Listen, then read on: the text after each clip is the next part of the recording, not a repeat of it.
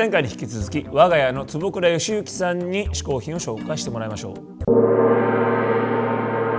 さあ、えー、2つ目の嗜好品なんですけどもこちらでございます。iPad ですね。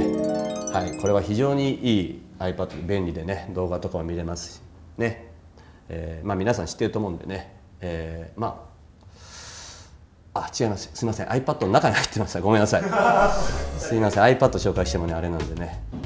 僕が紹介したいのはこちらでございます。はい「君の膵臓を食べたい」まあ、僕はこれをこの電子書籍の方で読んだんですけどもいやもう本当に純粋に泣ける。本当にもう iPad がびしょびしょになるぐらい泣いちゃいまして。で2日目にもうずれていくんですよ、ね、だから文庫本の方が良かったんですけど。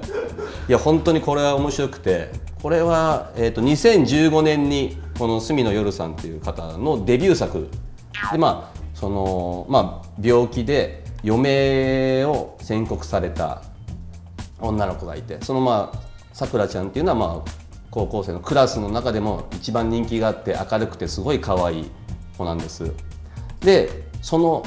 病気のことをちょっと知っちゃ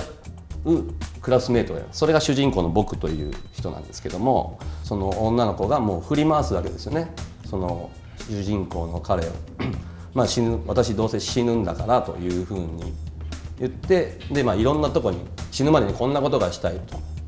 で食べ焼肉食べ放題行きたいとかスイーツ食べ放題行きたいとかどこどこに旅行行きたいってそれを全部付き合わせるんです。でそれにだんだん乗っかっていくんですけどもそんな中でま全然人と会話しなかったその彼がだんだんだんだんその気持ちがそのヒロインの方に入ってくるというか本当にもう一日でバッと読み終えることができてなんかそれも本当に言葉が入りやすいしその主人公とヒロインの会話もすごいなんかテンポが良くて面白くて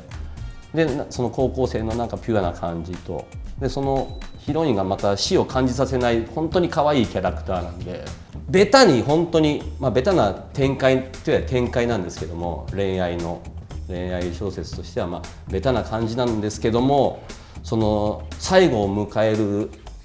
ところとかがもう「おーい!」ってなる「おいお前おいんだよお前は」っていう。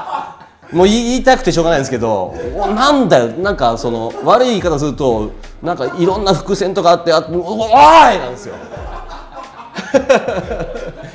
参ったなっていうもう途中ボロボロ泣きながらもう最後がもう衝撃的でその死というものに対してのそのまあなんかもうそのもうこんな感じでやってくるんだっていう、うん、のがすごく切なくてなんかもうやり切れない感じの、うん、もう最後は結構もう本当に切なくなるんですけどでもこの水蔵「君の膵臓を食べたい」っていうこのタイトルが一見ね聞いた感じだとすごいなんかグロい感じなんですけども読み終わった後にこの言葉がすごいあったかいすごくいい言葉にあの感じることができると思います。2017年夏にこれ映画化されるということで。それも非常に楽しみなんですけどその映画の前にぜひねこれ小説読んでいただきたいなっていうふうには思うんですよね。僕もこれ読んだ時にもう絶対映画化になるなと思って読んでもしかしてでそれをなんか宣伝すれば僕にもなんか役が来んじゃねえかっていうのは多少あったんですけど読んでったら僕が出るような感じのところはなかったですね一切。ぜひ、えー、君の膵臓を食べたい。見てください。感動します。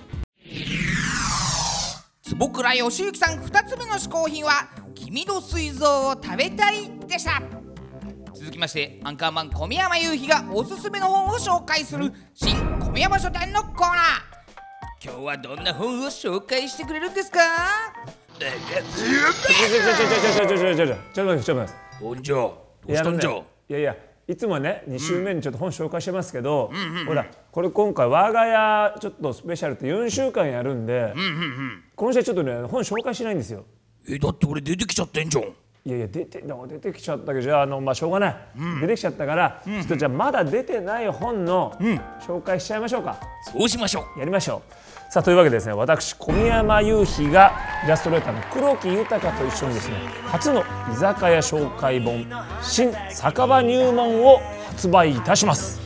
アンカーマン小宮山雄飛のウィットに富んだ文章と黒木豊氏のポップなイラストで見せる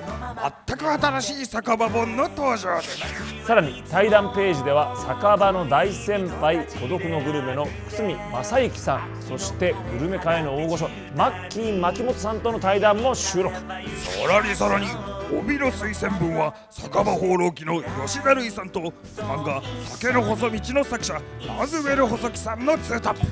こりゃ最強の酒場本です。はい、酒場通はもちろん酒場には行きたいけど行けないという初心者の方の入門書にもなっております。というわけで新小宮山書店大プロモーション編でした。